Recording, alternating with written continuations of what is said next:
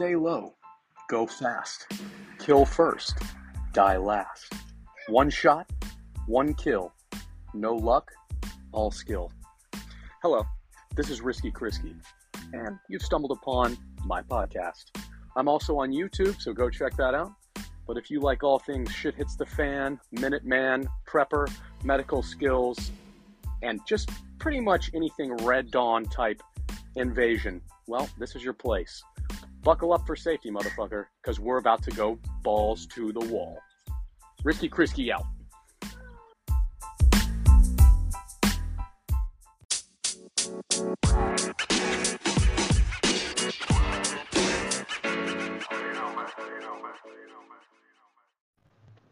Hey, can you hear me, Bill?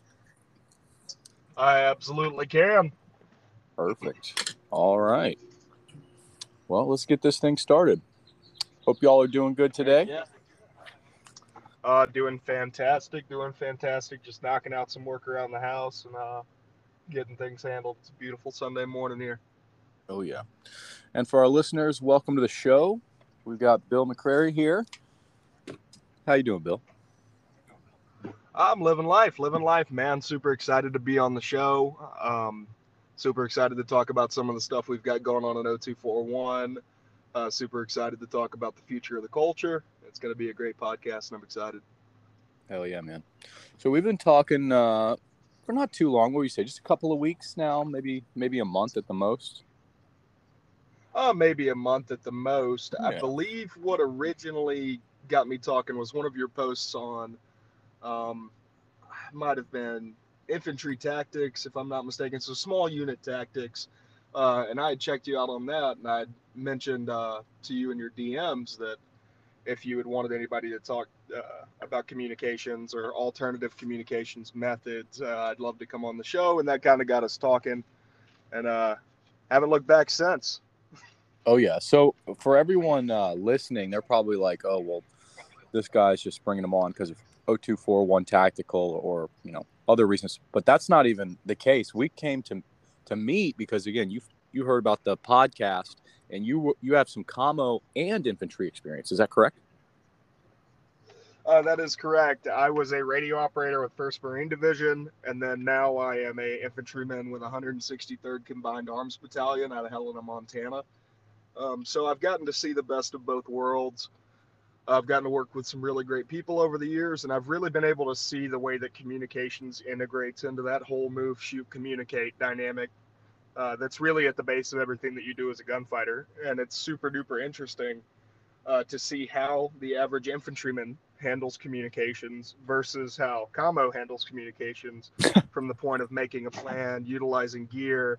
Uh, it's all very, uh, it's all sticks and stones. It's completely different, um, and it's a very, it's an interesting dynamic to to see, of course. And uh, I think moving forward, my goal, especially uh, working at O2 and within my unit, is to try and bring it to more of a middle ground where it becomes an all-encompassing skill. Um, and I think that that's something that should be focused on a lot more. Being the jack of all trades.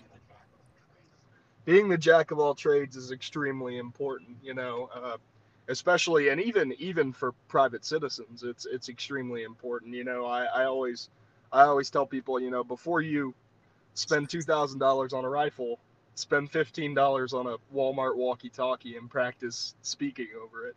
You know, when you press that key button, things get a little different. People's brains go weird. Uh, I've seen some privates say some wild shit over the radio, and it's uh, it's one of those things where if you don't practice, you're never going to be able to play. And uh, it's it's definitely. It's I've definitely seen some battalion chiefs uh, in large cities say some really dumb shit on the radio. yeah, so Oh, it's not just absolutely. It, that that block goes all the way up. If you're not practicing the All the way correct way, you're doing it wrong, and everyone's mocking you, and it's just wasting time on the on the line. Absolutely. I think that's like one of the yeah, bigger things there. If I could, as a a non-expert, if you will, compared to maybe you being the subject matter expert here, my biggest thing that I see is people just rambling or saying like, at this time, like we get it. It's at this time. You're communicating it right now. Like we don't need you to t- add in the the phrases. That just took two seconds right? That kind of stuff. Yeah, the beautiful the beautiful thing is radio communications is short and sweet.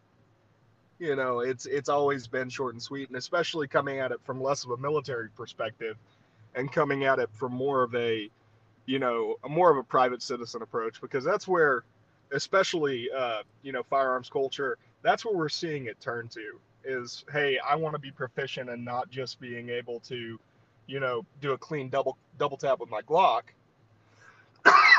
excuse me, um, do a clean double tap with my Glock, I also want to be able to run radio.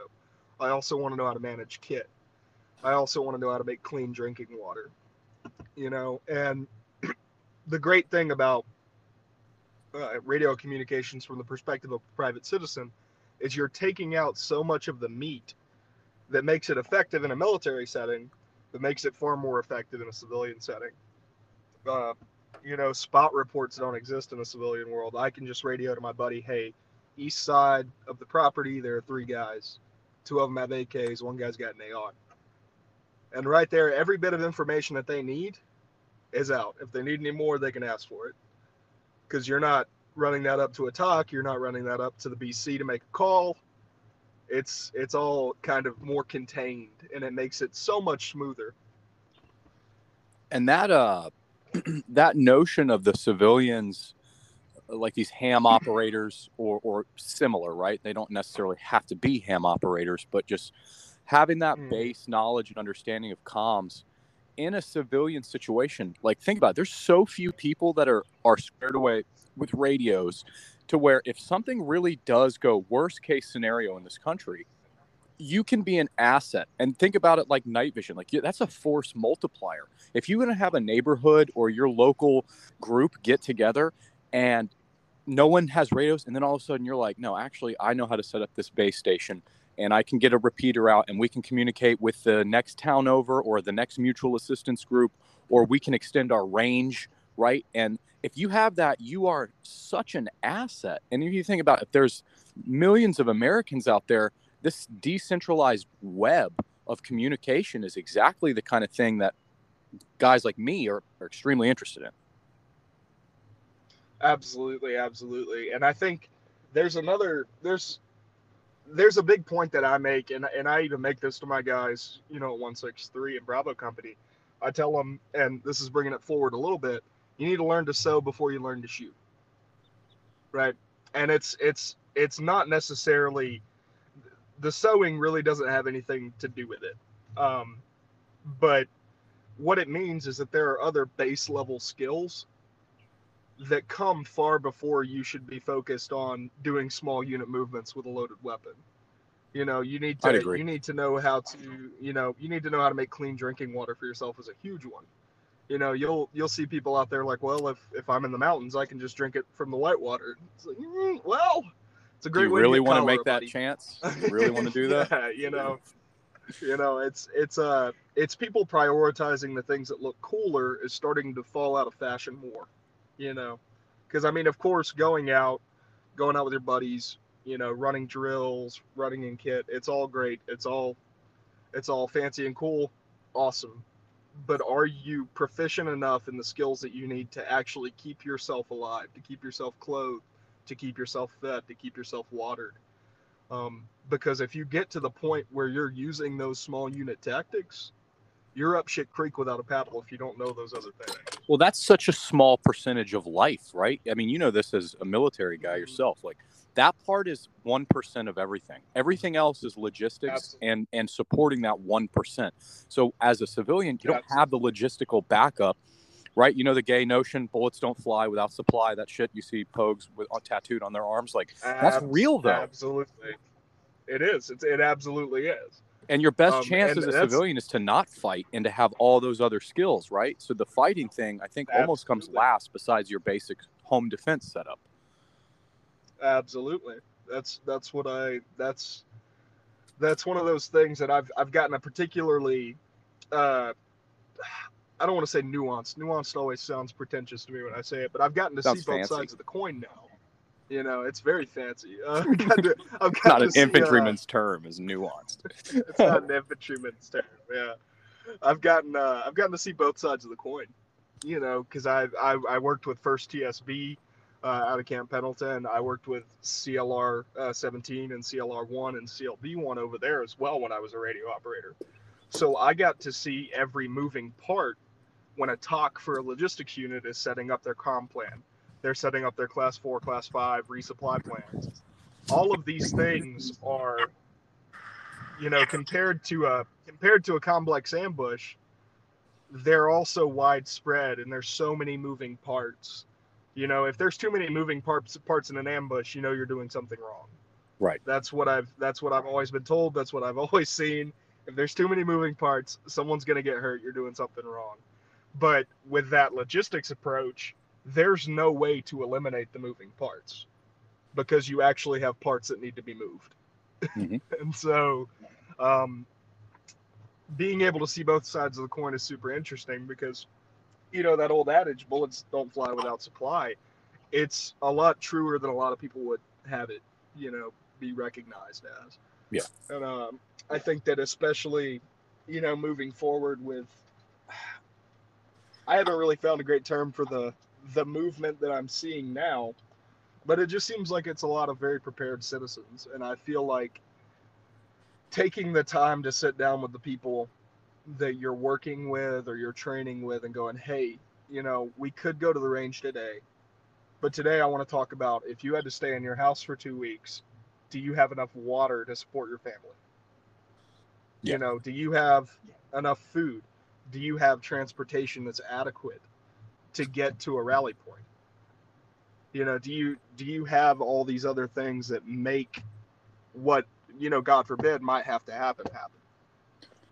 It's And, uh, uh, it's I almost virtually impossible for anyone, let's say prepper in this case, to have all this stuff. You have to be at like the top one percent of all preppers, right? To even to have all these things squared away. One thing I've found in like our group is and, and everyone's different, right? Everyone wants to to prepare in a different way. If you're in a group and they're all gun guys and no one's like got a property with cows and like chickens and shit like that, then that's you need to find that guy. And it needs to be close Yeah. so everyone can flee or go to that property. And you got to have a plan of how to get to that property. And then you got you probably need somebody that has energy, right? Or They're they're the energy guy. You might need need a commo guy. And if we if everyone's communicating, they have a plan to get together. That way, you can be somewhat of a jack of all trades. But let's say your expertise is you're the food, you know how to prepare food and hunt and get all that together, or you're a farmer, or you are the commo specialist, or you're the tactician, and then you have then we can run classes, right? It's like think of it as an ODA. Everyone is an expert in one thing, and they know a little bit about everything. Take those classes, like you said. It doesn't have to be range day every day. Today can be water filtration day, or today can be we're checking out how to do how to make uh, uh, a water electric power, right? Because there's a creek on the property. We're going to go out and look at how to fix it when it's broken and how to troubleshoot it. Something like that. It's not sexy, but that's going to be your life. Uh, you might be patrolling all the time because you're that guy in the group, but you're probably not going to be seeing anything. And most of the time, you're going to be doing work on the back end, helping out on the property. Absolutely. And and I think one of the interesting things you said something that's interesting to me there, and it's something that I I see time and time again, and it's both concerning and it's both a moment of like it, it kind of cracks me up a little bit because it excites me. And that's that you said, hey, it might not be as sexy. Right? Spend one day, and this is a challenge to all the listeners spend one day looking at the way that a solar panel system works. And i can i can send you a link uh, as well if you want to and you can put it up in the description of the podcast. But there are ways to make self-contained solar systems out of a pelican crate you know and you can do that and it'll run basic appliances and it'll run maybe two or three lights. As long as you have sunlight and if you have a deep cell battery cycle cell battery in there it's going to run even longer. And spend one day attempting to build maybe two or three parts of it, and you'll see that it's so fun. because this is a culture of people who like to learn. You know, learning fundamentals on a pistol and learning the fundamentals of wiring an inverter, they're just as technical, first of all, and they're just as fun. You know, even even figuring out, like you said, like say there's a creek and you're thinking hydroelectrics. If you go out there with three of your buddies and you spend all day creating a plan to build something together that's going to come out with a clear and concise reward, that's the that's what brings the fun into the situation. Make it fun. Bring a couple beers out there and a couple of schematics and hang out with your buddies and learn this stuff together because you all become more competent warriors in that way. Right? Absolutely. And you get to have that team building experience as well. You know, and and I think that that's something that a lot of people kind of gloss over. Some of the most fun that I've ever had is me and three other lance corporals back in 2018 trying to figure out how to set up a slant wire antenna for the first time. Because it'll rattle your brain for hours right? But when you get done you're like wow i really did that. I got that fucking comm up. We say we used to say get that fucking comm up like people say get that gun up because Yeah. we thought we were cool but we got that comm up and it was a it was a super rewarding experience because now i have a skill that i'll have for the rest of my life You're and gaining to do it freedom. with people that I. You're yeah, you're gaining a little bit of that freedom there, and that's fantastic. Self sufficiency is one of the greatest feelings on the planet, um, and I think that that's that's something that people don't necessarily make that push for because they're like, well, you know, I don't want to spend all day watching a WikiHow video on how to route an inverter or how to build a hydroelectric dam on a small scale, and um, I think I think honestly within this podcast I would challenge people to give it a try. Right? Absolutely. Pick a skill that you think might be interesting. Go give it a try. If you shoot for the stars and you still miss, I bet you you still learn something along the way. my you my know. thought process is the people maybe not all of them a lot of the people that refuse to go out and and do that or or might be hesitant it's because maybe it's not real enough yet. Does that make sense? Like uh i'm not Oh, going to spend my time now doing that because what are the odds it's going to happen? And it's like if you knew what the odds truly were let's say you knew it was going to happen you would find the time to do this because you would know how Absolutely. shit out of luck you would be if you wait until after there's no internet connection or something along those lines uh, and you have to go Mhm. find somebody in your town who's probably going to shoot you for running up on their property because they don't know what's going on Absolutely. Absolutely. And I think that I think that that's another that's another point that uh, honestly I was going to talk to you later and uh, I might give a little bit of background real quick if you don't mind. Uh. Sean Smothers, uh, Sean Smothers, great man, uh, the owner of 0241, took me under his wing uh, after I got out of the Marine Corps and started up with the Army up here in Montana. Um, he's been an intelligence analyst for, I want to say, going on 20, 21 years now. And the amount of stuff that I've learned from that man, just sitting behind a, a sewing machine across from him, and just going, "Hey, tell me about how you handled, you know, Intel and Fallujah. You know, tell me about how you um, handled this situation or that." And I would even bring up hypotheticals to him, and I'd be like, "Hey, in this situation, you need to gather intelligence on this. What's your first move?" Talking to him, I never thought that I would care anything about the S2 or worry anything about any of the any of the spooks out there, you know.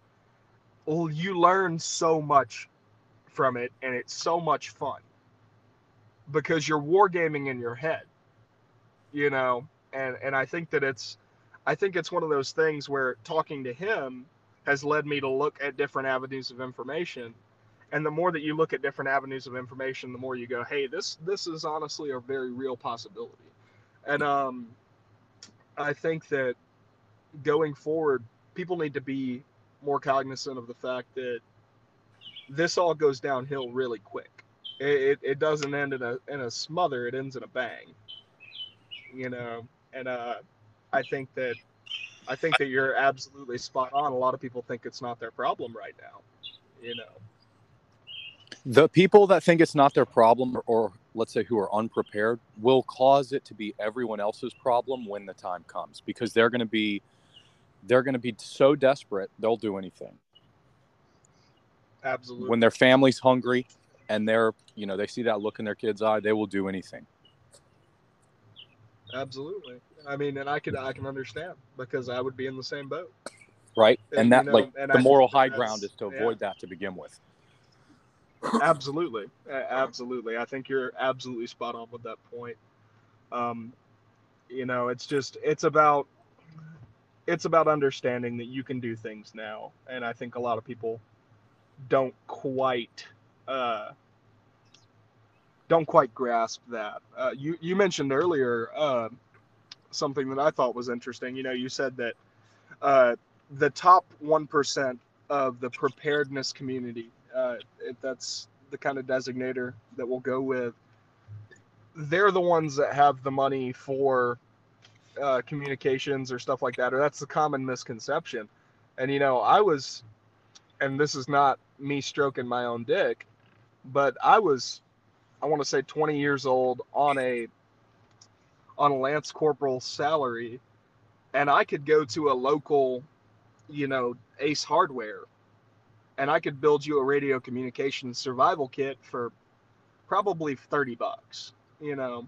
And it's it's one of those things where if you have the knowledge, you have the know-how, and you really take the time to look at where you can do things and how you can do things, you'll find out that it's a lot more attainable than you think. I always tell people to go to pawn shops.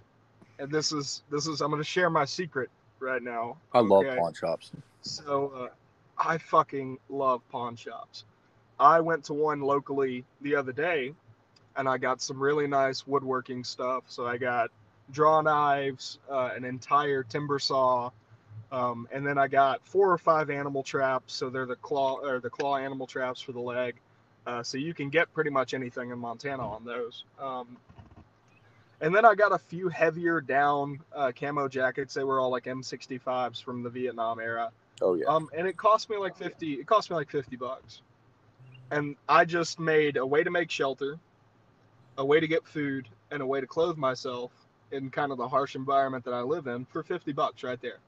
If I never use them, it's fifty bucks out of my pocket over the span of you know three weeks, and I can throw them in a bin, put them in the garage, and they're there in case I ever do need them.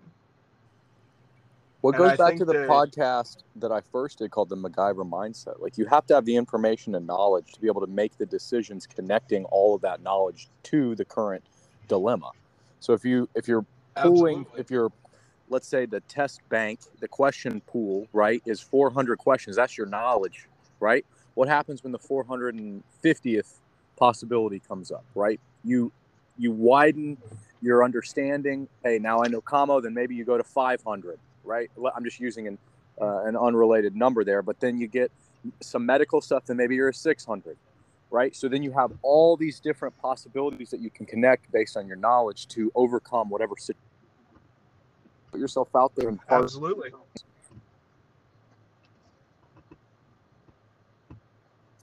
Focus on something else with your fine motor skills um, instead of worrying about you know the base level task people get hung up on because they're overwhelmed Absolutely, absolutely. And comma Com, Com is a. It's it's kind of a moot point, and I have uh, I have probably a million rants I could go on about this. And uh, the first thing you want to you want to ask yourself is what kind of context are we looking at this in? Because there's two different approaches to, you know, communications. This kind of going back to that information gathering on a skill, and there's two different situations from which a private citizen is going to be able to approach communications right that's that first situation is going to be hey we have you know an occupying force whatever that occupying force is um, you know i'm not going to make any distinctions just because i like my Knicks backgrounds to go through. Yeah. Uh, but uh, an army I'm, uh, who- who- some sort of military occupying Right. some sort of opposition force. Correct. Um, at that point using any using any level of radio communications is just a terrible idea. Yeah that's my big And- notion as a guy who doesn't know much is it scares me to use them when i think we're going to need them most so uh, this is kind of calling back to my time in the Marine Corps as commo. Um, we would run peer on uh, peer peer on peer, right? And we could transmit, and using wolfhounds and other kinds of uh, radio triangulation software, if you key out for more than three or four seconds, they know your location instantly. And at that point, we were receiving intelligence that Russian armed forces in Ukraine at the time, when it was just a conflict and I believe, the Donbass, um, they could pinpoint a radio communications transmission, and then that entire grid square would not exist anymore. And that's kind of them at their point of least desperation. And that doesn't matter. Like, see, you can key up for one second, and they, it doesn't matter. You're probably still somewhere in that grid square, so they don't have to know your exact. Absolutely. Yeah, they don't have to know the exact location. They just have to know what grid square you're in, and then they can call a fire mission, and that's it. And now, uh, so yeah, what I think, get the HIMARS systems over there do the same thing. yeah, exactly. You know, so you're you're kind of fucked up shit creek without a paddle, even with crypto. Crypto only encrypts the message. You can listen in on a frequency that's running crypto, but if you're listening in on that frequency that's running crypto, crypto, you just won't hear anything, right? But a wolfhound. Are you familiar with a wolfhound? I know it's the software to triangulate uh, transmissions. So- That's about all I know. it it's a software and it's also an equipment system. So it's an equipment system that's pack mounted uh, it's man pack operable. And what it does radio transceiver at the top. And they can basically turn around in a 360 and it's going to give them every radio frequency that's broadcasting on the ground wave. Right? So not using skywave propagation not using um, iw or dama. Um, so those are both satellite communications and then skywave propagation is going to be your long shot hf so if i were trying to shoot an hf to you know japan i would use skywave propagation. Um, but at that point it's it's kind of moot. If you're using any form of ground wave communication this system can pick up that ground wave communication isolate a radio signal give you a frequency and then you can cross reference that with frequencies that you've received in the area so you figure out whether you have a dead frequency, which might be one that's repeating over and over, which might be one that's a radio station, a commercial radio station, or one that transmits, goes dark for a little bit, transmits, goes dark for a little bit. So this is a big proponent, a big reason why I'm a proponent of uh, abnormal radio checks. Don't do it every hour, because if someone's using that software and they're receiving one steady communication from one radio frequency in one direction every hour on the hour, they can reasonably assume and then push reconnaissance to, To to where that you. signal's going, And, or where uh, that signal's yeah, originating see, from. yeah, see where that signal's originating from. So, from the point of an occupying force, you know, It's a great point. you're kind of shit out of luck. But there's, so there's is no where- way to bypass that. Like, let's say, I mean, in HF, right? If you're using HF, they can pick that up just as easy because that's what like transponders and like uh, aren't aircraft like the occupying force would use HF as like emergency beacons and on that that sort of line, so they'd be monitoring it anyway. Absolutely. Um, that's that's absolutely correct. And I would say the only radio communications that you want to use are things on the UHF high band. So the UHF high band is going to be your sweet spot. And that's because A, it works better in urban environments because those radio waves are moving so fast, right? And it's such a short frequency that they're going to be able to push through buildings. You're going to be able to communicate in an urban environment, but also you don't get as much range out of them. And so the range is the range is the great. Uh, it's like the great equalizer here. You know, if you have a small unit and they're operating Wolfhound and they find you over over UHF, you were already destined for that gunfight anyway, right? Because they were close enough to pick you up.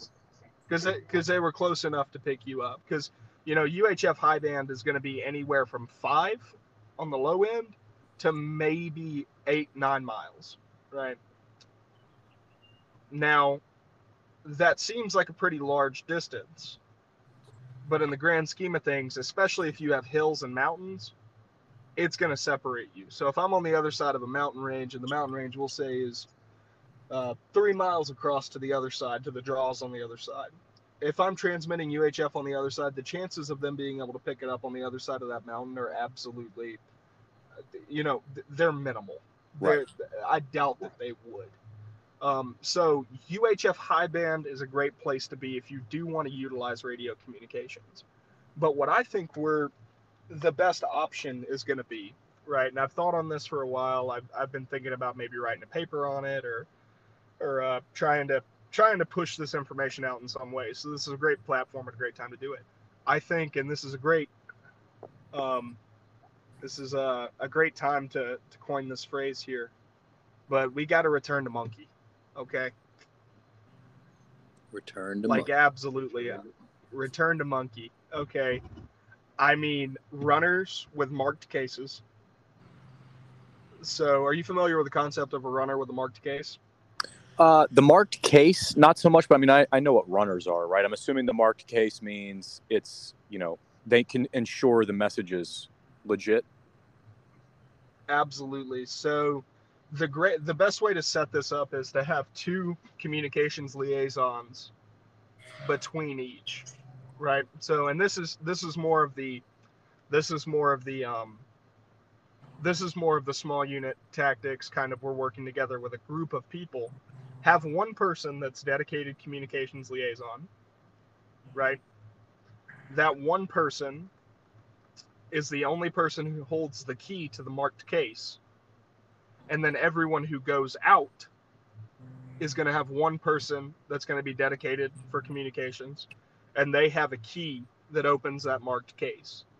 So there's you're eliminating a lot of the risk of somebody just writing up a message giving it to the runner and saying hey take this over there right? The only person that's going to be able to put a message in that marked case is that one person that you trust with that key. So at that point you would have one person who's designated a runner and this can either be a person who just has excellent cardio or it can be the person with the fastest car in an urban setting. Right? And so that person's sole job within the within that small unit is going to be, "Hey, I run messages. That's all I do." And it's it's uh it's something that you see the Taliban use this a ton. Right? They did it on a more rudimentary level and they usually did it with just a folded up piece of paper because it can be a lot less conspicuous that way. But you know, they'd be like, "Hey, kid, you're taking your goats and you're going over here, and there's going to be a guy waiting for you. You're going to give him this piece of paper." Right? It happened a ton, especially when they started, you know, when they started realizing this. This was uh, this was kind of a lot of the ODAs were what tipped them off because they were putting out documentaries on the war in Afghanistan and then they would show the ODAs listening in on the Taliban traffic over these civilian radios that they'd acquired, and some of them were, you know, some military radios they'd acquired, and they were like, "Holy shit!" They're just listening to everything that we're saying. Yep. So Back when I was in Iraq, little... we could hear we were listening to them on ICOMs all the time. They had yeah. no idea we were listening to them. Absolutely. Just open. So now you can you can thank National Geographic for diamond on your terp. Yeah. So uh, that's that's uh it's it's it's one of those things where it worked super well for them because they could plan a complex ambush over the course of a kid going village to village. You know, and I would never I would never recommend using children at all. But you know, use someone who's resourceful, someone who has outdoor skills. Use someone who can navigate your environment with ease, and it's going to completely eliminate that tracking aspect. You know, Oh yeah. Um, and there are better there are better ways to plan around that as well. You could say have them wear a backpack, you know, their their assault pack, make it something inconspicuous. You know, make them keep civilian clothing if you're doing some kind of patrol. Make them keep that in their pack. You know, that way they can easy quick change. I'm just a normal dude. Um, and I think that I think that going forward, that's going to be one of the best ways. The other ways is signal panels. You know, everyone who's been in the military knows what a signal panel is. Yeah. Right.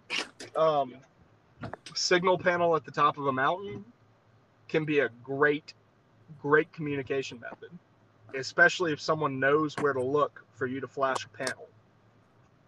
Right. So if you set up a rally point and you have an observer they can observe and they can pass it on. Have you ever seen the old movies where they'll light the bonfires for miles and miles to tell them an army's coming? Oh yeah, sort of like Mogadishu when they're burning the tires.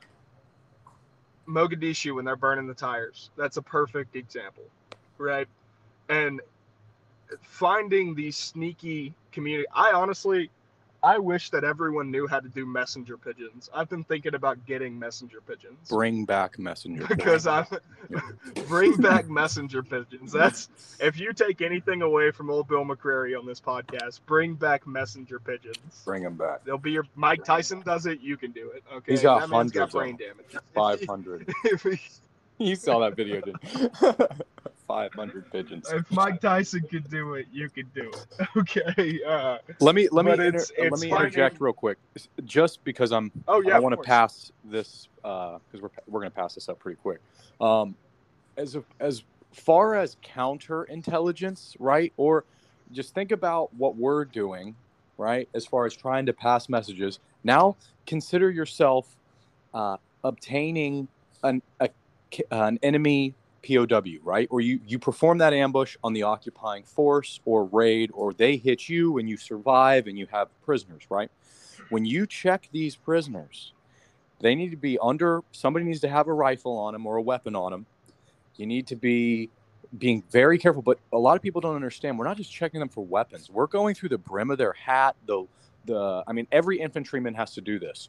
Uh, and going through their collar, their belt, taking the belt out, taking the shoestrings, everything looking inside under their soles of their shoes for messages because people hide this.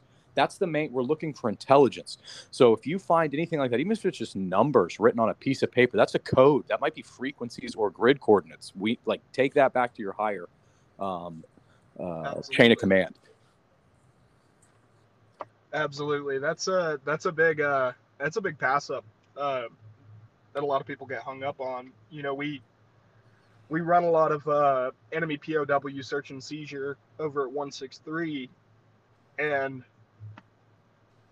a lot of them didn't quite grasp it in the beginning, but we actually started hiding things in interesting places on our bodies. Like I remember I had a piece of cardboard between my butt cheeks with grid coordinates on it and it took five guys rolling through me to find this because there was one dude who was just totally comfortable with jamming his thumb and his finger between my crack and credit carding me. And he was like, "What's this?" And I was like, "You found it. Congratulations. Get your fingers out of my butt." And that was, uh, you know, that's you can train that stuff. You don't necessarily have to go to that level, but you can train that stuff as well. You know, have your buddy hide a message on his body. See if you can find it you know you have to practice in order to play. And right. uh, you know i think i honestly think that's the most fun you can have on a saturday afternoon just searching your buddy over and over. Um, and to take well to take it one level deeper right on the paranoia scale for people out there. Also absolutely. once once you start doing this and pe- and the enemy catches on um, they're going to booby trap stuff so they're going to they might make it look like oh here's a, a fuck ton of files and a map and everything and you pick it up and it blows up or they they start booby trapping dead bodies right so be weary of this stuff and all you have, always have to have your eyes out and one of the moves we did if they're face down um, we're going to jump on their back somebody's gonna have a rifle on them, right? So it's a group of you go up there, a guy jumps in their back. That way, if they have a grenade or an explosive under them, their body takes the brunt of it, not you. And you roll their body to the side, and you got a guy that says clear or not. Um, so that's, I mean, that's kind of not the, it's not my favorite technique, but it, it does the job as opposed to just willy nilly getting your arms blown off because you're not thinking. absolutely it, it does you have to be careful of those things and you know it's it's a shame really that it has to be mentioned It is, and. I think that that's a that's that's the I never, especially before my military career, and even in the early years of it, I never thought that I would feel the absolute gut wrenching feeling of my civilian buddies coming up and being like, "Hey, you know, I don't feel safe. I want you to help me feel safe." Yeah. And it's it's a it's you know it's a shame, but also it just shows that the where the public opinion is shifting to. You know. I never considered think we would be uh, in this spot at least this quickly. And I, make I want every all the listeners to understand um, this is not where I want to be at all. I'd rather be lost in the sauce watching Braves games, not even realizing this is something going on. Back before I realized that there are people out there literally trying to make war because they're losing power. Like I wish I was naive still. It'd be it'd be easier. But we're Absolutely. not, right? And that's why you're probably listening to this. I, I don't want to be here. I wish I could I wish I could plug back into the matrix and I wish the matrix was safe, but it's not. And now you know that. You know that you're plug you know that people are plugged in. You can see it. You can walk around and just see it. Absolutely, and uh, it, it is it's a shame, but you know I'm I'm glad that there's a little bit of that American spirit alive, you know, and it's and it seems like it's growing daily, and um I do like I- that I think aspect it's, of it. It's, yeah, it's it's a wonderful thing. I, I've seen, especially here in Montana. Um, Montana's a weird place, right? Because when you when you come out, especially to the smaller towns in Montana, you're stepping back into time. You know, a lot of a lot of times, and um, I think the interesting thing is self sufficiency for people because of the you know the harsh weather conditions, the terrain, everything about this place, self sufficiency was never something that these people had to learn. You know, and growing up, I grew up in Southeast Alabama, and as redneck as it is down there, you know, um, a lot of people still rely totally on modern infrastru- infrastructure. Um, but I think right now I'm sitting, I'm sitting outside my house, and I can see 30 horses right now. I can count them out for you and that's because it's the it's the way of life here. It's a, it's a tool for them to live, and It's just a harsher a- environment. It's kind of natural selection. it's a harsher. You're not going to make it. It's yeah, natural selection. You're not gonna make it. It's it's amazing, and I, I might go on a little a little aside here if you don't mind, but Go um, for it. We had we had we had four houses on the mountain that came up for sale. Uh, one guy in New York bought one, and then three Californians uh, bought them. Uh, the other three. They were here for a summer. The winter came, and then the U-Haul trucks came, Yeah. and it was it was. Uh, we had made jokes about it. Uh, we had uh, we had kind of cracked jokes like, ah, they're not going to last the winter. But you know, no one expected them to give up this eight hundred and fifty thousand dollar house that they bought. You know, and we we were just baffled. We were like, well, you really couldn't take it that much. It was You know, that bad. I didn't see you. I didn't see you chop one log this summer. I didn't see you prepare in any way for there to be eight feet of snow on the ground. You know, and then you're crying like, "Oh my God, why why can't I stay in Montana?" It's like, "Hey, buddy, you you've got to earn it here. You know, you've got to you've got to earn it here." And I think that that's something that going back to Alabama to visit, you know, my family and stuff, I've tried to impart that in them. You know, life's good now. What what happens when it what happens when the music stops? You know, what what happens when it comes to I've got to heat my house, you know? What happens what happens when all these things come to fruition? And uh I know one of the reasons that I moved to this community is because I know people will be fine and I know that my family is protected. At least my immediate family is protected.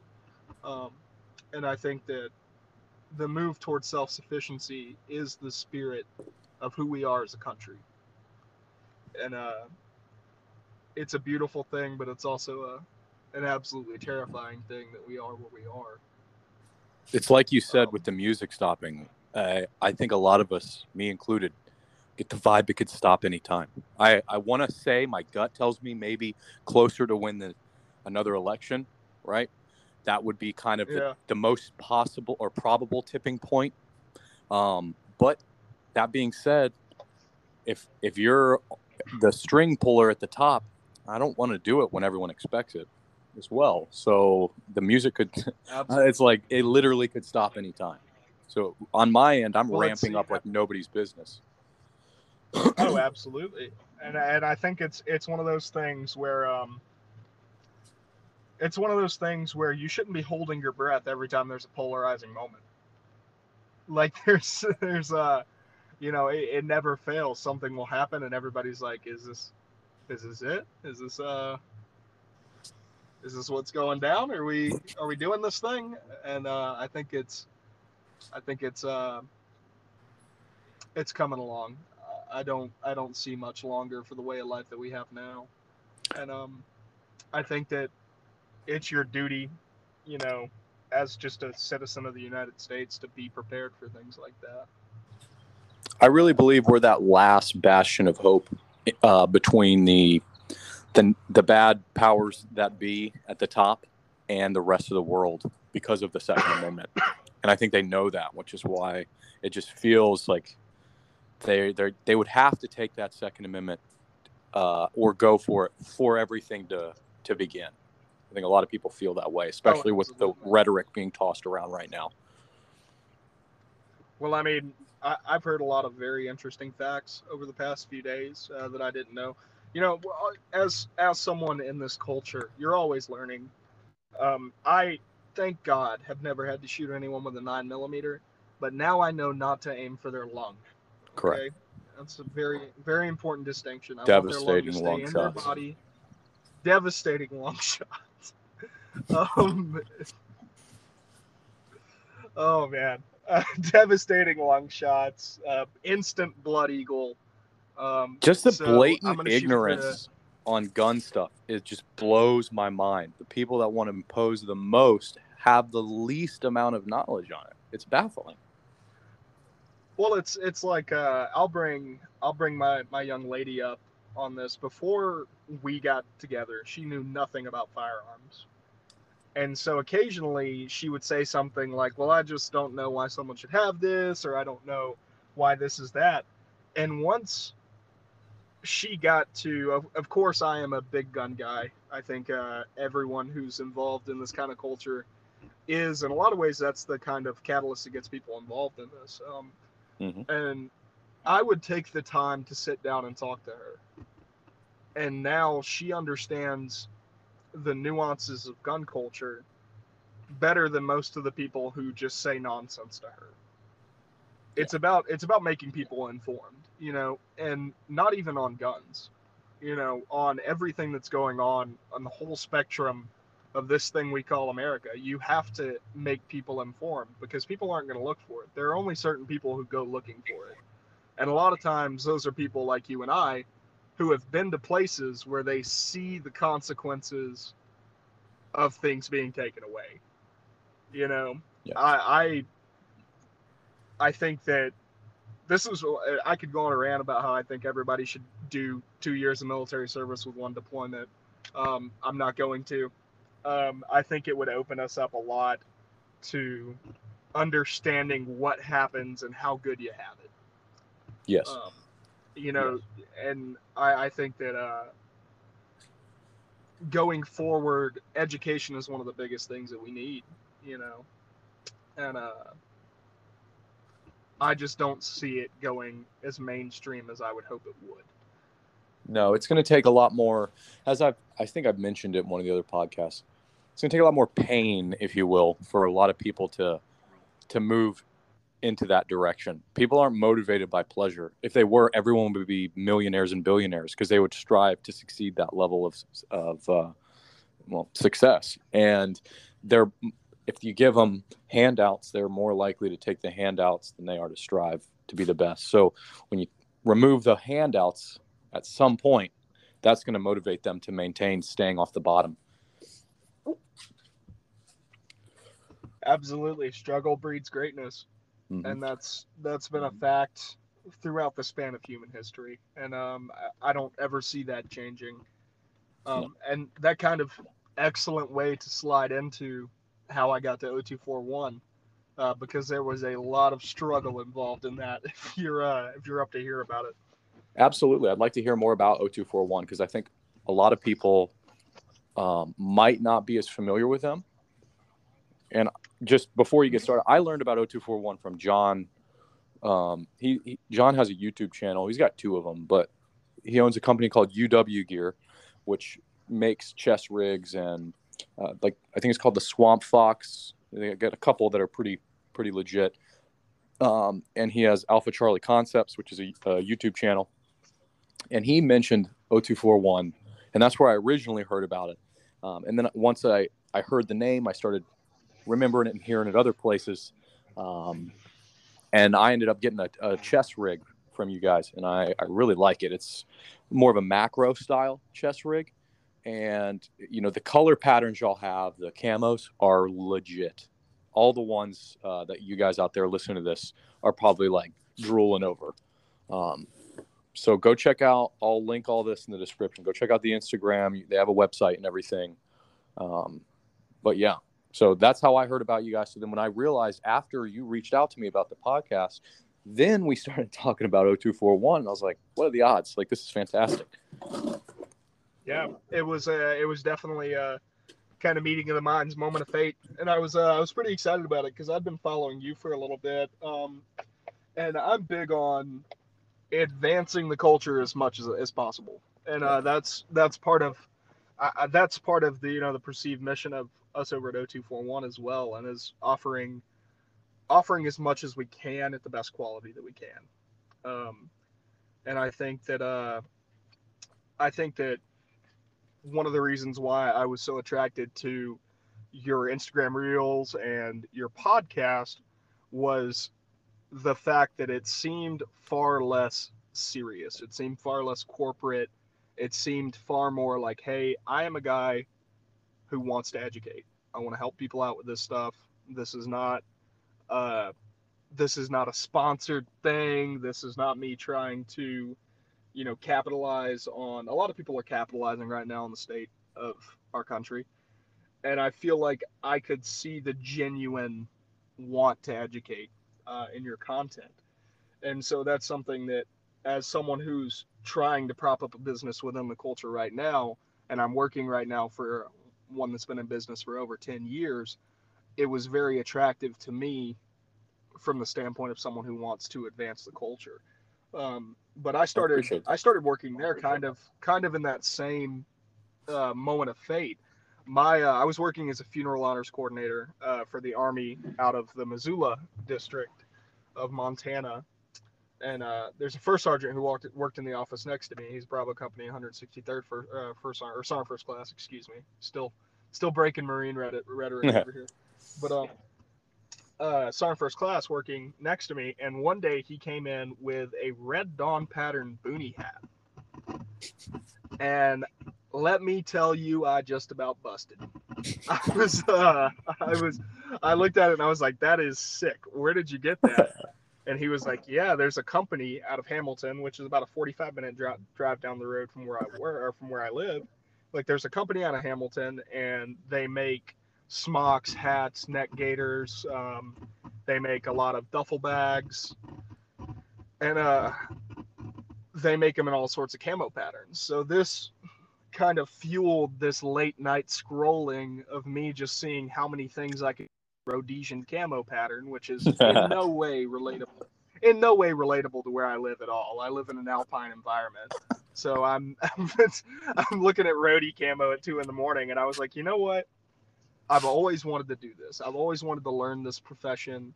Um, I've always wanted to. I've always had ideas of what could make things better from a, a tactical and gear standpoint. So I'm just gonna shoot this guy a message.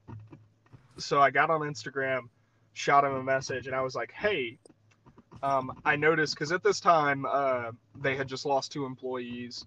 Um, they were going on, moving on to bigger and better things." And I was like, hey, I just saw that you were missing, uh, you lost some of your employees. Do you think you're going to be looking to hire any more? Would I be able to get involved? And um, I got a message back a little bit later, and they said, hey, Sean, the owner of the company, he's going to give you a call. And so it was maybe three or four days of playing phone tag, and I finally got a call from Sean, and he was like, "Hey, man, we're not looking to hire right now. I'm sorry to tell you.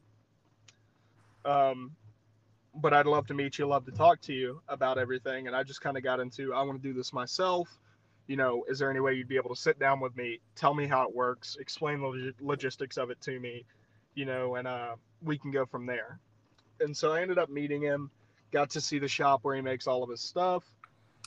And uh, we just sat and talked for probably, I'd say, an hour and a half, two hours. And at the end of it all, we decided that since I wanted to learn this stuff, since I wanted to prop my own stuff up, he would teach me this stuff as long as I did a little bit of work for him.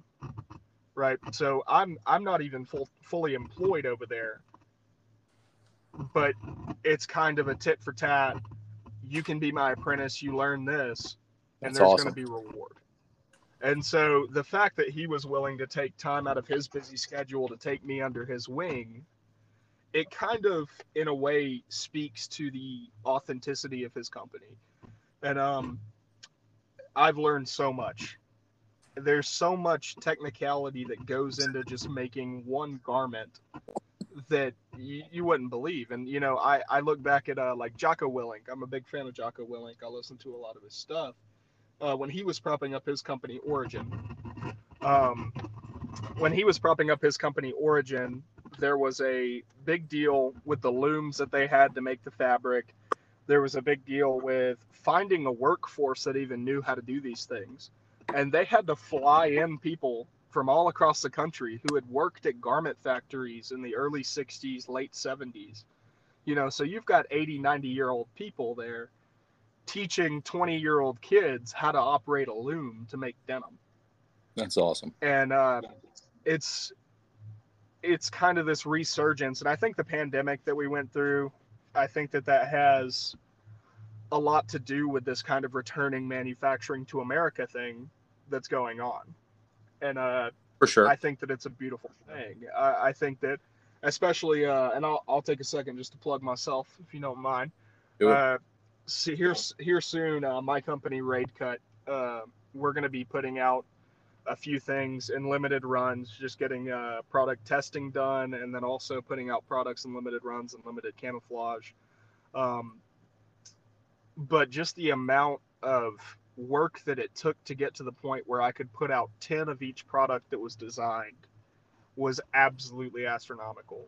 Uh, you have to learn proper stitching methods, you have to learn to operate two or three different machines and then also there are things that I'm still learning, like how to order different fabrics, how to create camouflage patterns. One of the great things about 0241 is that the owner Sean is an absolute genius when it comes to creating camouflage patterns. A lot of the stuff that he's made, like your tiger stripe stripe, uh, the ti- it's not John Wayne tiger stripe. One of the tiger stripes that he has is proprietary. He made it, and it's absolutely fantastic. There are a few others on the site that I can't quite recall right now, which is a shame. Um, but I'll try and uh, On the send them to website, there's like a so pattern look at that. section that you can go and look at all of them. Yeah, there's a pattern section where you can go and look at all of them. Uh, he actually recently just developed one called Depth Sock Mission. Um, it is one of the best camouflage patterns I've ever seen. Uh, we've taken it out, we've looked at it. Uh, we're going to be actually doing a photo shoot and putting it up pretty soon so that the, the general public can see it, but it's on the Instagram right now. And the amount of time and effort that he takes into curating each color, curating each pattern line, it's absolutely insane. So uh, a lot of people look at the prices on the website and they're like, "Whoa, $180, $250 for a jacket or a duffel bag." You know, that's insane. But what you don't know is that every stitch in that jacket is being put in by hand, and it takes hours of work to complete this. And um, it's I- I think that to be real, the prices are not old. bad. I know you might, you might, you're like trying to Yeah. preface it. No, I mean, anyone in this game who goes Yeah. and looks at other companies, your prices are below theirs. So, no, you're good. I like For it. And uh, I'm not even I'm not even trying to preface it. I'm just trying to give a better explanation of why it is what it is. Yeah. And I think that I think that a lot of people don't quite understand what goes into making some quality and made in the US. But what's really great about it for me and where I see it kind of advancing the culture is it opens up the opportunity for a the feedback of people within the culture to make smaller differences. So like even me and you talking, right, is a is a great example of this because if you get one of our smocks and you go, "Hey, this company is smaller. I can hit them up on Instagram. I can send them an email. I can give them that feedback." And especially with a lot of the companies that you see at like SHOT Show, a lot of them operate the same way that 0241 does, and that's in a very small setting with a small group of people. So they're able to take those ideas to heart. If you and you're like, hey, oh, I might get into defam- defamation here. You might need to remove this. Hold on. If you, um, or or somebody else, yeah. We'll just take the we'll take that bit about that company out. You can leave this part in for the laughs, uh, if you're okay with that. Yeah. Um, but uh, if you take another company, right, somebody else, and you look at their customer support and you say, hey, your knees are a little bit too tight. I don't have circulation when I'm wearing knee pads, which is a it's a stupid example, but it's you know it's uh, it's genuine customer feedback. There's going to be someone in an HR department that looks at it for four seconds, or not HR, but customer relations looks at it for four seconds, and they're like, "Hey, I don't care about this." Right. Um, with that smaller setting and that smaller company structure, you're able to go, hey, we've had this complaint three or four times. We need to sit down. We need to get on the design table, the drafting table, and we need to work something out. And um, I think that that's the best way moving forward for people to get things that actually work for them. And also the fact that it brings manufacturing back to these smaller communities on a more um, technical scale, I think is just great for communities in general. I think that uh, that moving forward, we're going to see a lot more of that out of this community and out of this culture. And I'm all for it. I'm here for it. Um, but learning how to sew was just, God, it was painful. It was, uh, and I'm still learning every day, but it's one of those very rewarding things where I've made things now that I go, I could reasonably send this to a person and they could use it to defend their life or prolong their lifestyle. And it's such a good it's skill just an to have. experience. It's such a great feeling to have. Um, Like to be able to mod your You own know. gear. Like I can't tell you the amount of times I've wanted to add pockets, and I'm like, I really don't want to do this by hand. Right? I can I can fix a pocket or like a button. I know how to do all that. I have the repair kits, but like, do I I want to go out and buy a a sewing machine? And then I'm like, I'm gonna I'm gonna fuck it up, or I don't even know how to. I don't even know how to tie it at the end and cut it off, right, so that it secures itself properly. Much less, you know, stitch it to to support the weight and everything I want. Um, like like those hats. I was telling you I had a few ideas for hats, and I've made one myself, and it's like I've I've thought seriously about going into that, but I'm like the the knowledge that I don't have, there's no way it would work, or I could scale it up uh, without literally learning an entire trade first. that's that's the you know that's the beauty of of being and, and we joke often that we're seamstresses uh, that's the beauty the beauty of being a seamstress is uh you're always constantly learning there's always going to be a curveball that's on there honestly I, I've said it a lot to to Sean, who who's the uh, owner over there, and who I try to apprentice under um, as much as possible. He sewing is a lot like shooting, and it's the it's the funniest comparison ever because there's this juxt- juxtaposition there of like when you think of someone sewing, you think of Little House on the Prairie. I'm making a dress out of a burlap sack. And then when you think of shooting, you think of all this high speed stuff that you do on the range. But they are so equally technical that it's eerie. So, you know, one little mistake, one pull in the wrong direction, one, um, you know, just holding your hand the wrong way on the fabric as it's running under the presser foot can mess up the entire thing. And then you're back at square one, you're ripping out the seam and you're sewing again.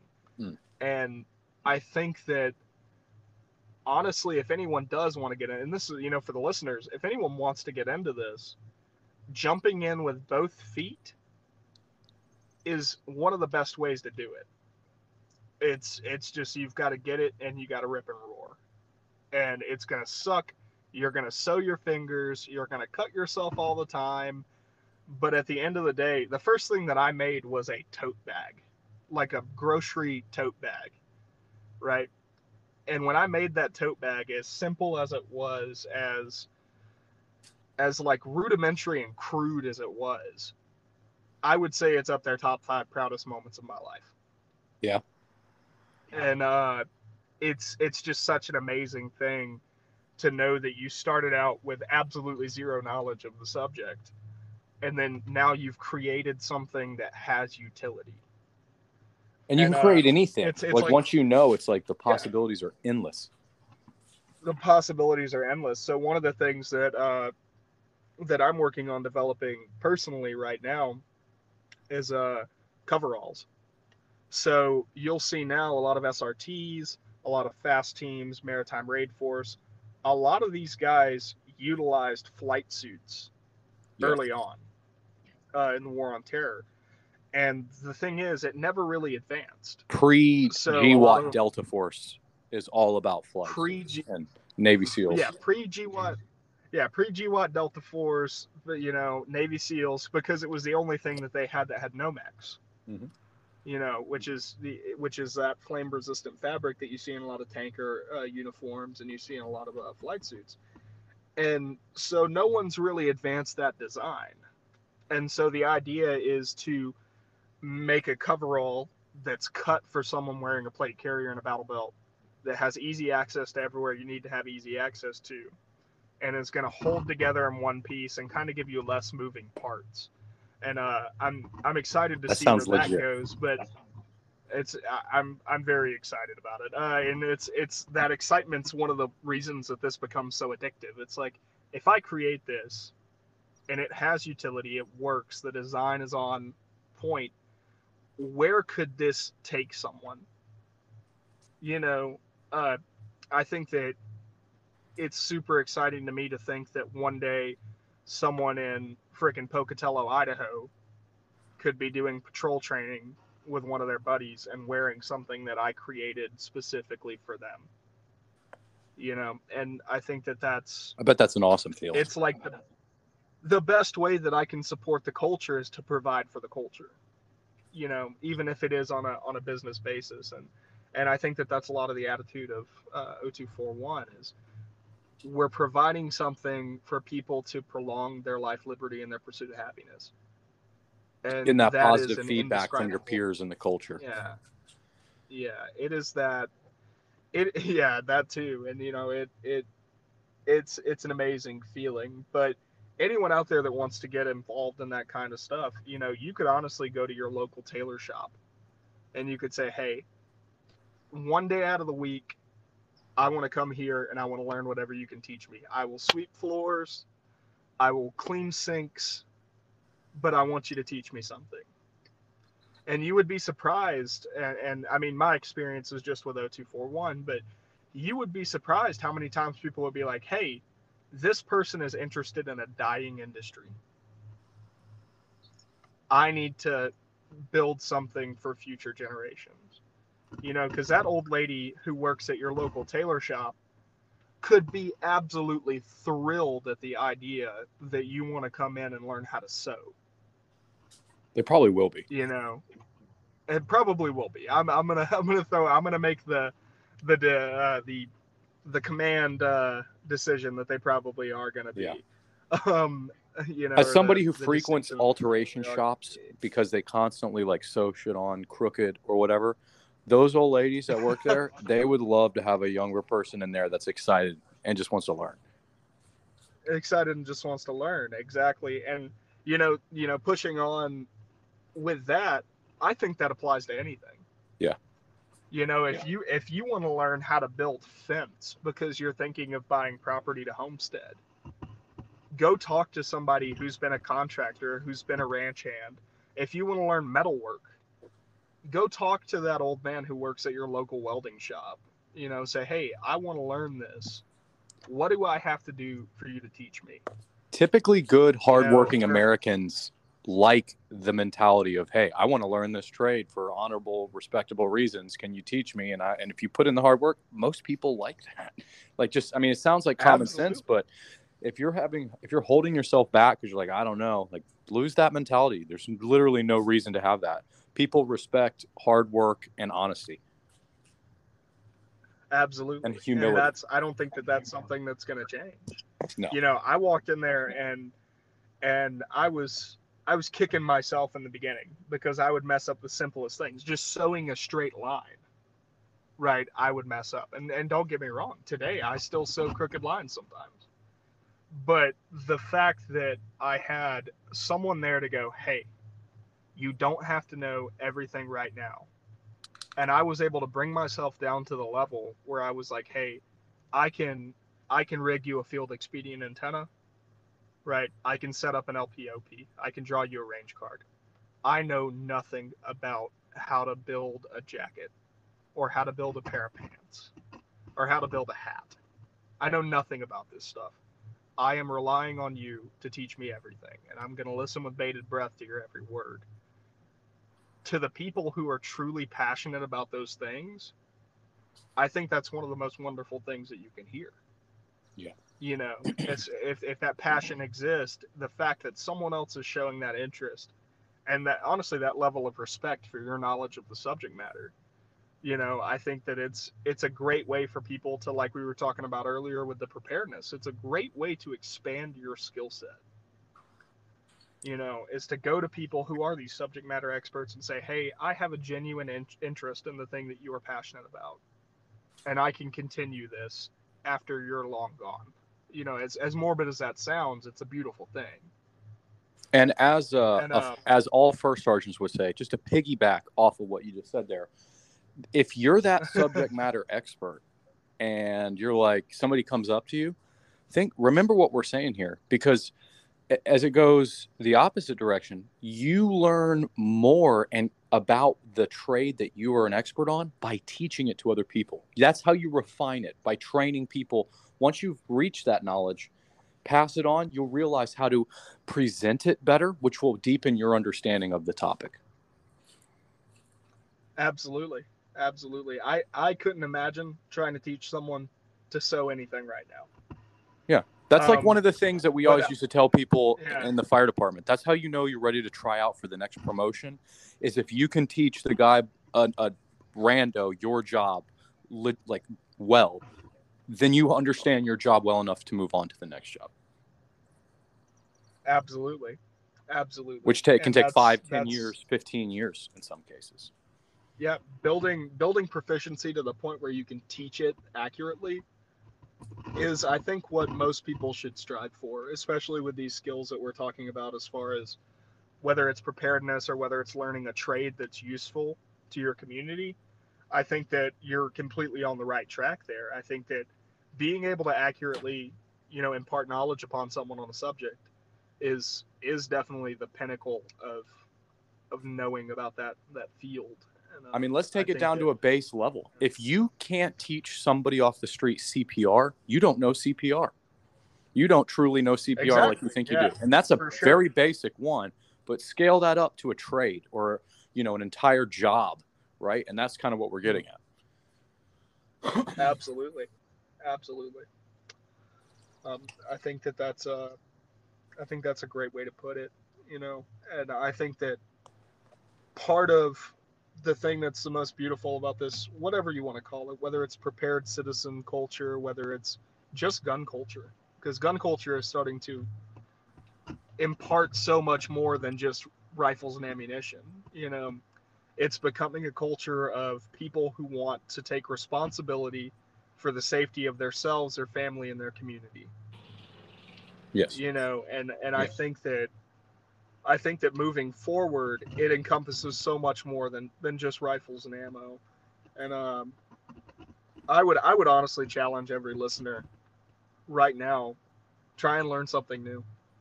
Even if it's within the year, try and learn something new that's useful. If there's an overall topic or an overall arch, try to learn something that's useful. Um, And if there's something that comes to mind, much you enjoy yourself. if there's if there's something that comes to mind like uh, I want to avoid that because I am I'm uncomfortable about it, that's probably the one you need to pick, right? It's like the one you you always try to look the other way because it hurts to think about how little you know about it. that's probably the one to just go balls deep in and say, I'm, I'm going to learn at least, I'm going to, I'm going to learn the crawl phase of this, uh, Absolutely. you know, area. Any move forward is a move in the right direction. You know? Yeah. That's right. That's that's the that's that's just the truth, plain and simple. Um, if you know nothing about medicine, right? You know nothing about a T triple C or uh, any kind of first aid. If you learn how to accurate, accurately, you know, put in an NPA, you know, you're already in the right direction. You already probably know more than 90% of the populace right there. So that's a small win. Take it. Take that small win and go, okay, well, now I'm going to learn how to use a HyFin Vent. And then at that point, you know more than maybe 92% of the population.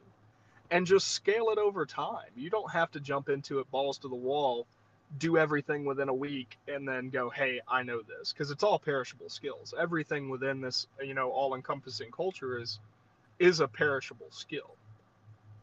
And to take you know, that and, and to take that a step further, right? Not even this is such broad spectrum knowledge and and this is you can use this in everyday non shit hits the fan life of like let's take my experience in the private sector negotiating and getting people right. If I know one more thing than the next guy, I've earned your trust more than than the other people around me, right? So like uh, if I can speak even it doesn't even have to be intelligently, but if I know that one thing, like you said, about an NPA, I can find a way. It, it you know, it can't obviously be uh, me be talking about something completely different. But let's say I know a little bit about houses, like the construction of houses, because I did work, you know, as a young man, like uh, with my dad's construction company. Or let's say it's because I was a firefighter and had to learn building construction, and now I'm trying to move in.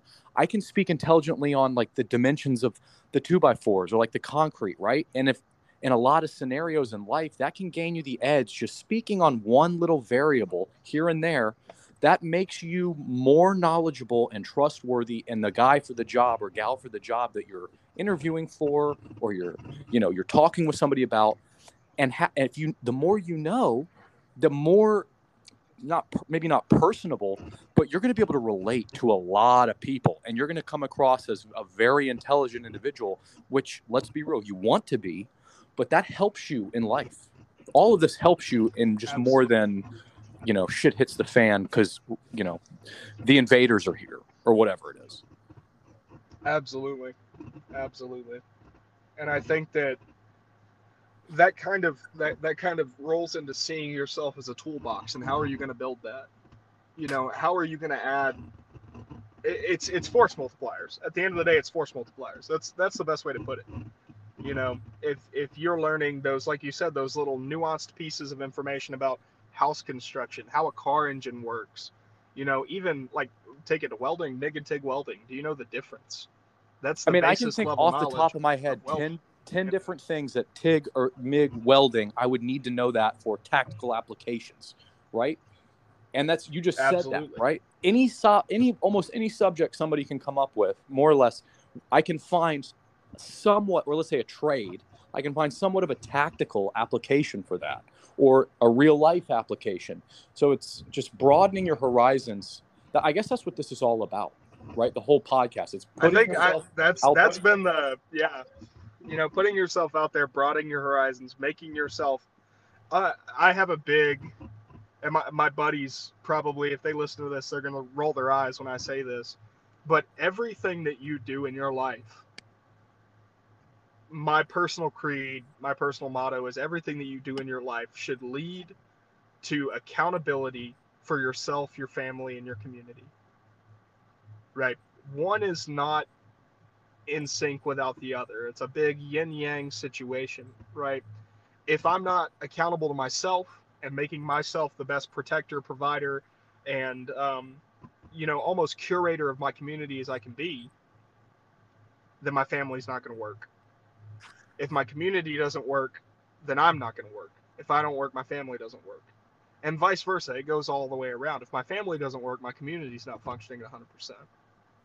Right? That's a great way to look at it. You can't just be yeah, taking, can taking, taking. You have to give back. Yeah. You have to give back. Everything everything works in the conjunction with one another. So if I learn, we'll take it to Tig and Mig. It, it sounds like it's it, it's a good overall encompassing example. Learn weld, right? If I learn to weld, what can I do? I can weld something on my truck that needs repairing, right? So if I have a if I have a leaf spring that's popped and I don't have the money for a leaf spring, it's just not in the budget. I can weld that leaf spring together. Right? I can I can affix that and at least it's a quick fix and it works for now. Right? My family, if we have massive flooding, I can weld on water walls.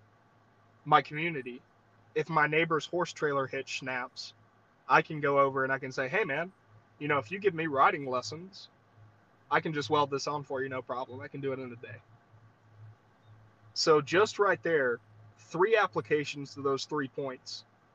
Your family, yourself, and your community are met with one trade. Mhm.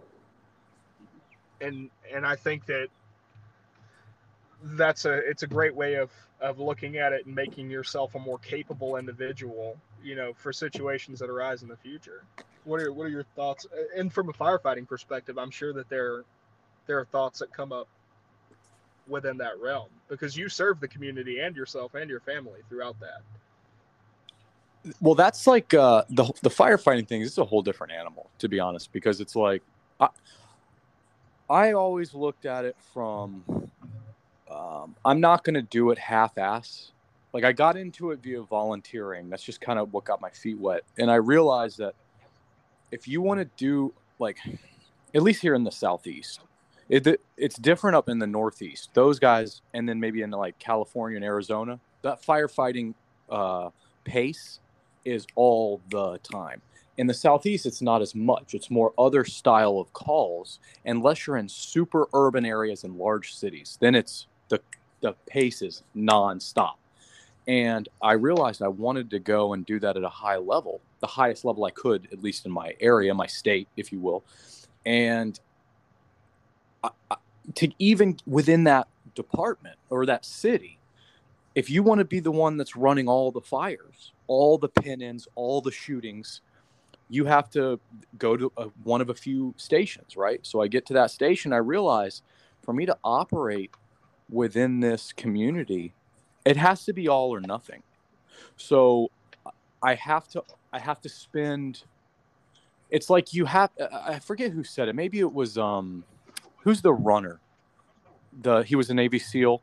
You know, he's a motivational guy now. You know what I'm talking about? David Goggins. Goggins. Good old David Goggins. Goggins. Yeah. Yep, love me some Goggins. So he was talking about this. People are going to think you're crazy. People are going to look at you like, dude, why are you doing this? Like, you're off time, you're devoted to this. Even when you're at work, you're training. It's hot outside. You shouldn't be training. Like, everyone else is taking a break. You're doing it at night, like, staying up. Like, people are going to think you have a problem. But when you realize the responsibility laid on your shoulders of,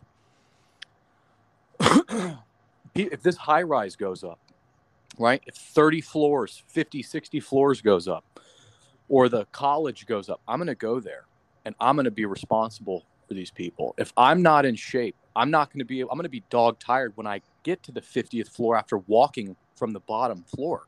Then I have to fight fire, or then I have to help people, right? Put them on my shoulders and come down, right? Or rappel out of the door, out of the window. I mean, that takes so many skills to get to the level of I understand the danger. I'm responding at a professional level. I have the physical capability to that most people can't exert just getting to the fire because it's not just walk 50 floors. Do it with 150 pounds of gear on your back, knowing full well what other firefighters have encountered over the years and the danger in which you're about to expose yourself to, and then have outs, and then understand, hey, I know how to rappel out of a out of here. I know how I'm going to get to the next floor because the ladder can't reach 50 floors. Do you know how to breach, you know, windows at that level? Um, do you have the mental wherewithal to know the room's about to explode and flash to even do that? Then, I mean, do you have the knowledge of how to connect the fire connections, how to determine how to get up there? Is the elevator working? Do we need to hold it to the floor below? How much air do I have? Right? And it, when you just look at all the different things that you have to account for, if you want to do anything at the highest level, it, it equates to everyday life in so many different facets of it and and taking all that in from the responsibility level right i realized one of the reasons i got out is i if anything else creeps into that space whether it's you know your home life or another side job you have or whatever it is um, mental health problems or, or something like that i had to back out. I was like i can't operate at this level if there's if anything is sidetracking me because what happens when i'm in the moment and everyone needs me and my mind goes somewhere else? That's unacceptable. The responsibility that you have to those that community right? That's how you know you're in the zone is if you know when it's you understand when you got to get out. So I, I would suggest find find something like that if you're listening to this. If you're just a guy and you've just been having random jobs your whole life go find a job that the stakes are so high you have to you you think you should get out before you give up the obsession. Whether that's skydiving whether it's being a cop or an emt going into the military um, because once you do that, you sort of have a greater understanding and respect for the the group, if you will, the community, and you'll probably earn some respect and life skills along the way, which will translate into you having uh, a better understanding of just how to address life issues um, that are maybe something you can't really even wrap your mind around right now. Uh, one thing, uh, if I can remember this, I was going to say it earlier. Um, being a dad, I don't. I want to. I want to know so much. I don't ever want my kids to look up me and ask me a question and me be like, "Well, I don't know," or give them some stupid, wrong sheep sheeple answer because I heard it on the news. I want to be able to speak intelligently on anything my kids or family are going to ask me, and if not, I want to be able to understand how to acquire that information fast. So that's sort of one of my big motivations is and maybe not even just the questions but being that beacon of understanding and like a bedrock for the family and my group of like hey no that's bullshit or this is how we're going to do it because of this. Not and not because i i'm leading you all in the wrong direction because i don't know what i'm talking about because i know from life skill and hard work this is why this is, has to happen. And when you have the family unit around you that respects you enough to follow or the mag to follow it's because you, you're speaking from experience right? So that's the Absolutely. that's the goal for me as a father but then as as well as like a you know a prepper or minute man type person because i understand there's not enough of us. So we will be force multipliers and leaders if that need ever arises. So we have to have that ability to lead. And that's such a huge, vast, you know, topic in and of itself. Just sort of the basics here. Go out and do hard shit. Go out and do honorable, you know, dangerous things, and that will that will help you in that that leadership role uh, when the time comes. Absolutely, that's that's a big deal. You know, I think that you know, especially that was a long. You know, I'm, I'm oh, it's it was a it was a, it was filled with it was filled with uh it was filled with excellent points though. You know, I I've I've been uh you know I'm trying to form my words here. I've seen a shift in just culture in the US in general where people are people are afraid to do hard things. You know, people people are afraid to do hard things and there's no shame in being afraid to do hard things. I, people are afraid to fail. They don't want people, people to mock people and shame them. Absolutely. And I, I remember, and I'll take it back, uh, take it back quite a few years in the in the young Bill's life. Um, I remember sitting on the bus at Parris Island. I was absolutely shitting myself. It core memory formed. I was shitting myself. I was going, "What have I done? What am I doing here? This is wrong. I shouldn't be here. I could be at home right now with my buddies ripping trucks down dirt roads and just having a good time. You know, I could get a job at I could get a job at Wendy's until I get a better job doing a trade. I'll figure it out. I can I can quit now. I can back out.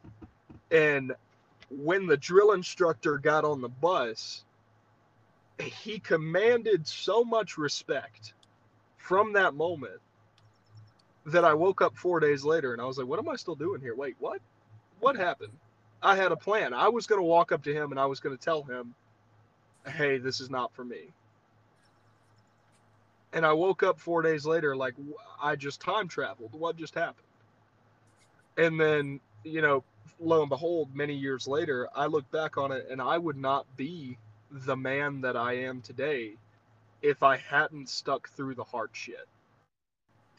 Yeah. And you know, you look back on it and you wonder where you would have been. I, I would have been nowhere near as as generally, you know, for a person my age, as as well off as I am right now. You know, if if I had not stuck to it. And that fear is something that you can overcome.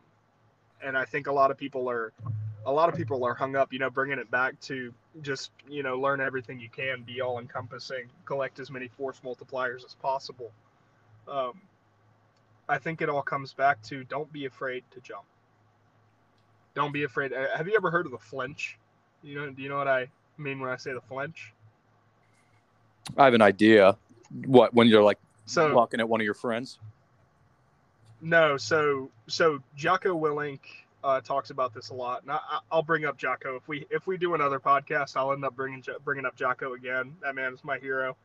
Uh, but you know, he always says cold showers only, right? And so that's rooted in actual psychology, right? And so the root of that is if you turn on a cold shower, everything in your body is telling you not to get in that shower everything in your body, unless you're just a weirdo who was born not liking hot showers. Everything in your body is telling you not to get in that shower. Right? So psychologists use cold showers to overcome what they call the flinch. And the flinch is that moment before you do something that is beneficial for you, but you're afraid of the consequences of doing it, right? Whether that's failure, whether that's hurting yourself, whether that's just getting in a cold shower and being cold. That flinch is something that everyone has. It's innately within you, but psychologists use a cold shower to basically weed that flinch out of you slowly. Because if you wake up one morning and you go, okay, I've got to get ready for work, but I'm going to take a cold shower. I know that there are health benefits to taking a cold shower. I'm going to take a cold shower. When you get to that shower, there's that moment where you go, I could look down at this hot water and I could turn the hot water back on and I could have a great shower and there would be no consequences to me having this shower. Right, but there won't be any benefits either, other than me just feeling good. Fleeting moments of I didn't have to do something I was uncomfortable with. Right? It's a But if you get brought into that cold shower, moments. You know, yeah, fleeting moments. If you get into that cold shower, you let that cold shower wash over you and you get out and then you do it again the next day and you do it again the next day that flinch is going to become more and more and more and more and more minute until you're l- more comfortable doing things that scare you to the point where it's beneficial to your life. And uh and i think that that's like i would have never gone skydiving before i joined the marine corps. Now i would hop out that plane like it was like it was the greatest thing i've ever done in my life you know? It's it's it's having the wherewithal to go i understand that i struggle with making decisions that potentially have consequences. What are small steps that i take that lead to bigger steps? You know and it all comes back to learning new skills like we were like we were talking about earlier you know. You you you learn one skill and then you go okay i was able to conquer this. What's the next thing? What can i conquer next? What can i do next? It's all a mountain climb and you're always looking for the next mountain but it gets easier every time I remember specifically uh, my first jump in airborne school, and I had a bunch of people. It's kind of funny just replaying this in my mind. Leading up to that point, at different intersections of life, saying or asking me the question, "Why would you jump out of a perfectly good airplane?" And I didn't. Re- it didn't register with me. I always kind of laughed it off, like you're kind of a pussy for asking me that, right? Like it's it's cool. Like yeah that's what I want to do. It sounds, you know, I'm going to be a paratrooper. It's going to be cool. And I remember specifically, like the doctor at MEPS, he asked me, um, my dad asked me, some other random people asked me in basic training, and then I get there all through you know the practice sessions and everything. We go for our first jump, and I'm in a I want to say it was a C130. I don't think it was a C17, and I remember specifically. So this was back when the digital gray ACUs, like the UCP color, we were wearing, and yeah. so those pants, right? They're a little bit baggier. They're not like Crye cut or anything like that. It's just sort of BDU style pants, more or less. And yeah. my knees were fucking knocking back and forth, dude. I was shaking. I was, I was trembling. I was absolutely trembling and I I was just telling myself, why the fuck am I going to jump out of this airplane? This is so stupid. There's no need. There's literally nothing that uh, that I need to jump out of this for. It's going to land. I should land in it, and then you know they tell you get you know stand up. I get up there, and you you go right because not everybody, most yeah. everybody, once you're at that point, they commit. You don't want to let the people down around you. You don't want to have that embarrassment. Um, and you you jump, but had had I not jumped, what would that have done?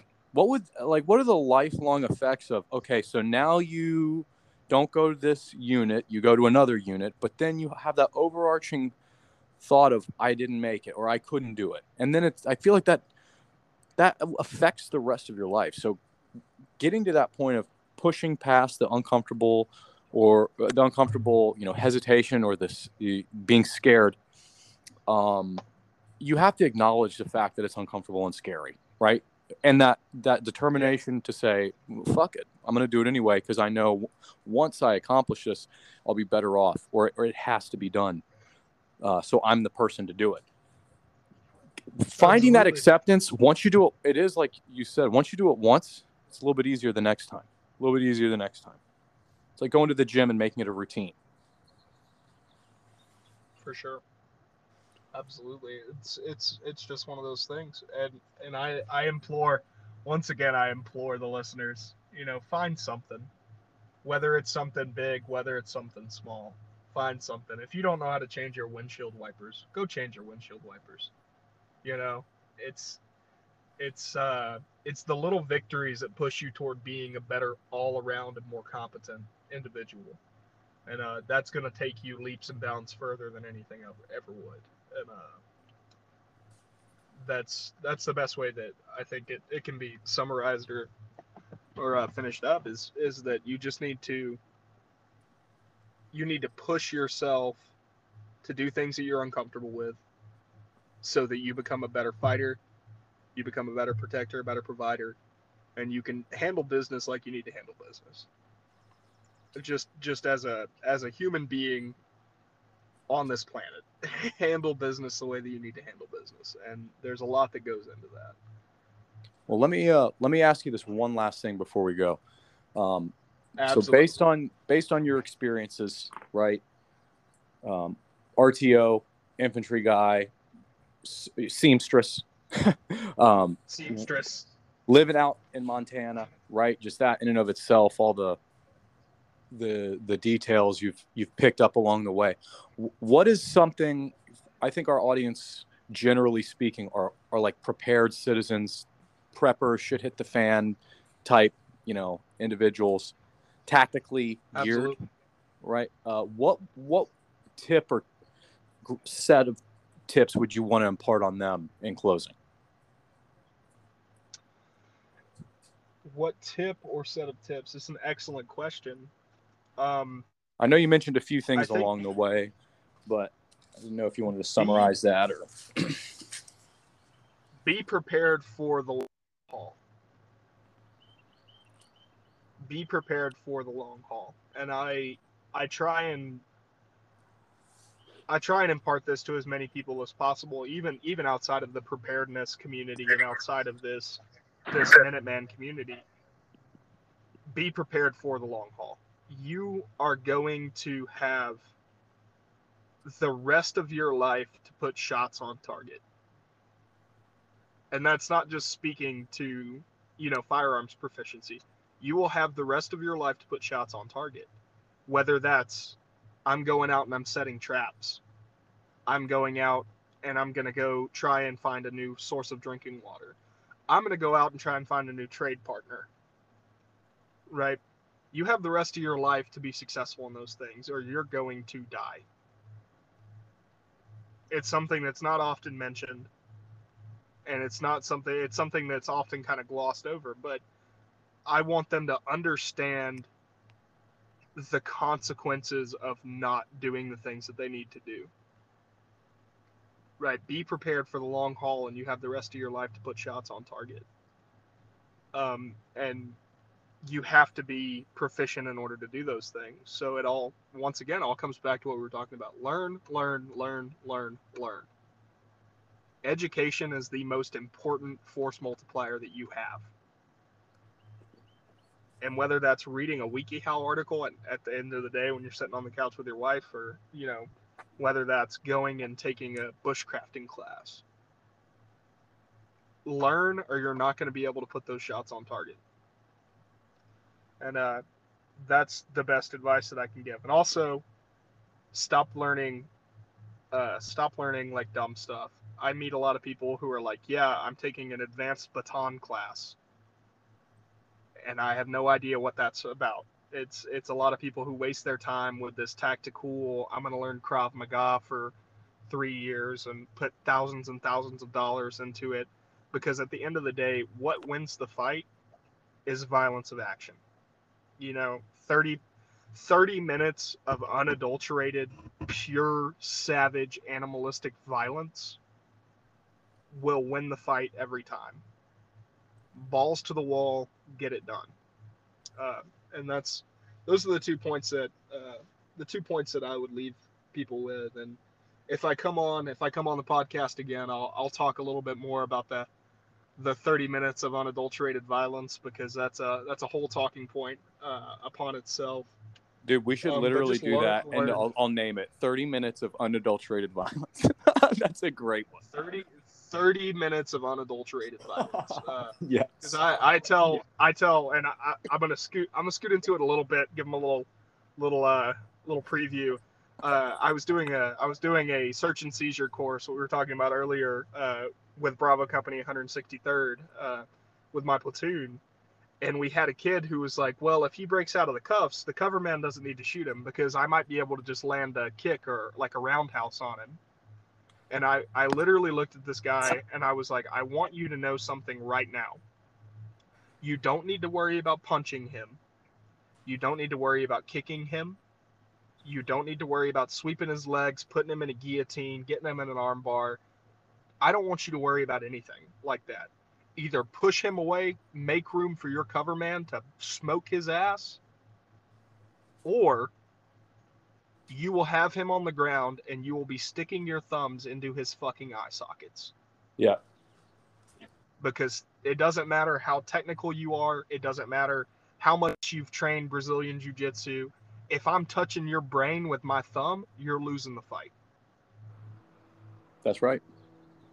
And uh, and I think that that's something. We'll, we'll we can touch on that in, an episode if you'd like, because I've had a lot I'd of love to. experience with uh with meeting a bunch of people who have just taken me down to earth so fast with uh well if you do that i'm just going to pull your tongue out of your throat because it only takes eight pounds of pressure and it's like Oh. okay well yeah so uh and with that, yeah getting your tongue pulled out with eight pounds of pressure. Uh, uh, yeah yes. it's uh it's it's a wild thing with that uh i would say we bring it to a close my man Hell yeah, brother. Well, I greatly appreciate it, and uh, we'll definitely have you back on for that 30 minutes of uh, unadulterated violence. You stay safe, man, and I'll be in touch. Absolutely, man. It was great talking to you. Take you it easy. Brother. Take care. Bye.